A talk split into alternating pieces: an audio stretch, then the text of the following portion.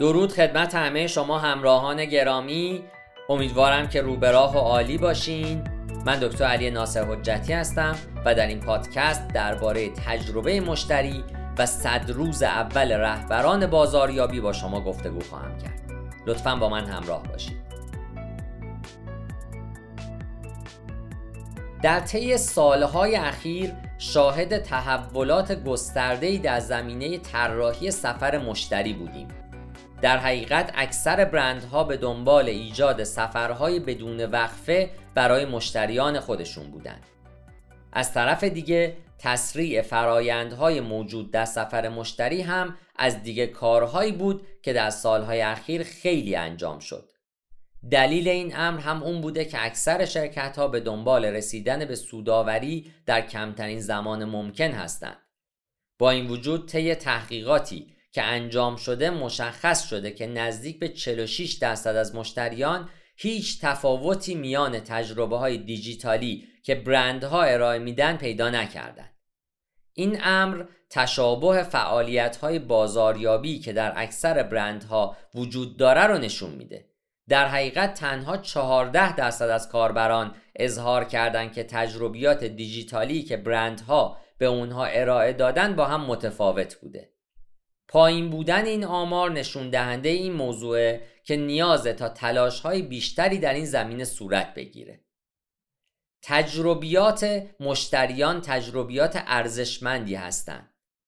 این تجربیات باعث میشن که مشتریان با اطمینان خاطر کارهای جدیدی انجام بدن. زمانی که مشتریان کاری رو انجام میدن که خارج از برنامه بوده فرصت بزرگی برای بازاریاب ها فراهم میشه تا بتونن تمایز رو رقم بزنن. امروزه اکثر رهبران بر ارائه و بهبود تجربه مشتری متمرکز شدند با توجه به این موضوع کلید موفقیت در توانایی اونها در بهبود تجربیات دیجیتال برای مشتریان و حتی شرکت خودشون نهفته است. شروع کار بسیار مهمه. صد روز اول خودتون می‌تونید در 6 مرحله ساماندهی و برنامه ریزی داشته باشید که شما را به هدف مورد نظر میرسونه. آماده سازی، ارزیابی، برنامه ریزی، اقدام، اندازگیری و برقراری ارتباط. تجربه مشتری در اولویت بازاریابی قرار داره. با توجه به این موضوع اصل کار شما پیش از آغاز روز اول شروع میشه. در این پادکست با بررسی کارهایی که باید از پیش از آغاز بازاریابی تا صد روز پس از اون انجام بدین مواجه خواهیم بود. در ابتدا به سراغ مرحله آماده سازی خواهیم رفت. یعنی از ده روز پیش از شروع تا 15 روز پس از آغاز. تحقیق و جستجو کلید موفقیت در هر کاریه. بازاریابی هم از این قاعده مستثنا نیست. در حقیقت برای اون که بهترین نتیجه رو از بازاریابی دریافت کنید نیاز هست که پیش از آغاز اون در بهله اول اقدام به تحقیق کردن بکنید تحقیق شما باید در ارتباط با عملکرد فعلی بازاریابی شرکت شما و شیوه ارائه تجربه مشتری باشه.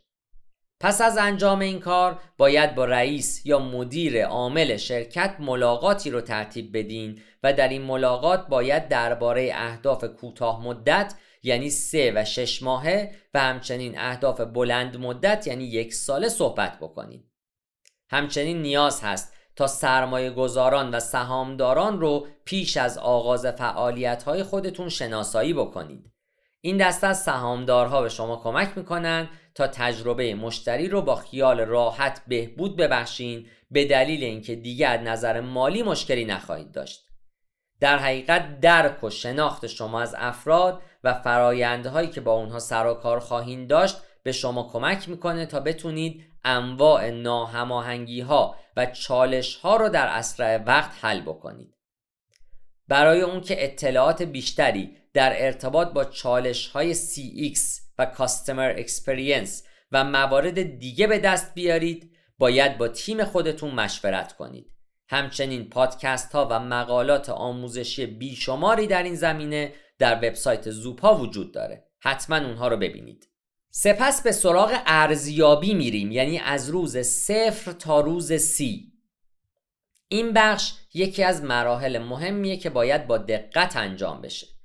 در حقیقت شما می‌تونید با استفاده از ارزیابی اقدام به تهیه لیستی از نیازهای فوری برای CX و منابعی که باید برای اون استفاده بشه داشته باشید برای شروع باید شبکه ای از فعالیت خودتون رو طراحی بکنین و سپس نیاز تا شاخص کلیدی عمل کرد یا KPI مرتبط با تجربه مشتری رو تعیین کنید.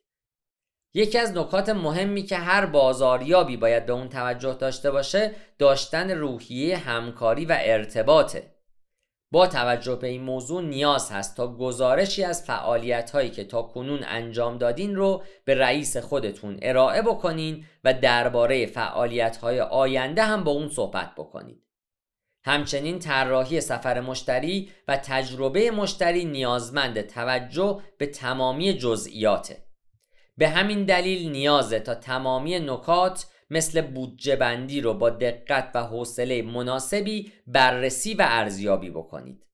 سپس به سراغ مرحله برنامه ریزی یعنی از روز 15 تا روز 45 خواهیم رفت. با گذشت زمان باید مرحله ارزیابی رو از سطح جمعآوری اطلاعات به سطح برنامه ریزی رسونده باشین.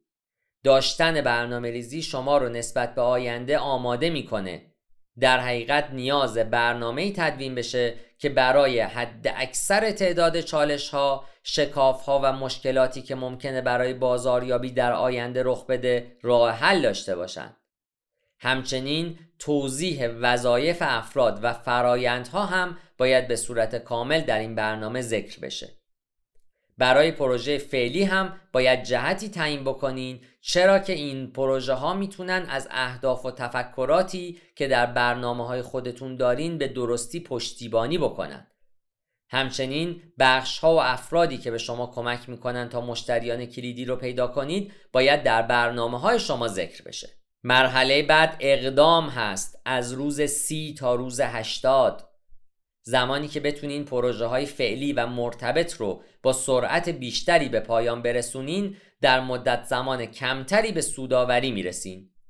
برای اون که بتونید این بخش از فعالیت های خودتون رو به شیوه مناسبتری اجرا بکنین باید تمرینی برای کشیدن نقشه سفر مشتری ایجاد بکنید.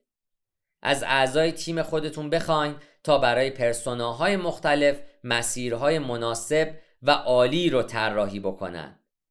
این کار باعث میشه تا با گذشت زمان بهترین مسیرها رو شناسایی بکنین همچنین به هر میزانی که بتونین پرسوناهایی رو طراحی بکنین که علاوه بر توانایی تعمیم اون به جامعه به دنیای واقعیت و فعالیتهای شما هم نزدیک باشه به همون میزان هم کارهای شما دقیقتر و متمرکزتر خواهند بود. در گام آخر هم به سراغ اندازگیری یعنی از روز 45 تا 100 خواهیم رفت یکی از اهداف اصلی این مرحله شناخت، تولید و تقویت تاکتیک های مفید و کارا هست.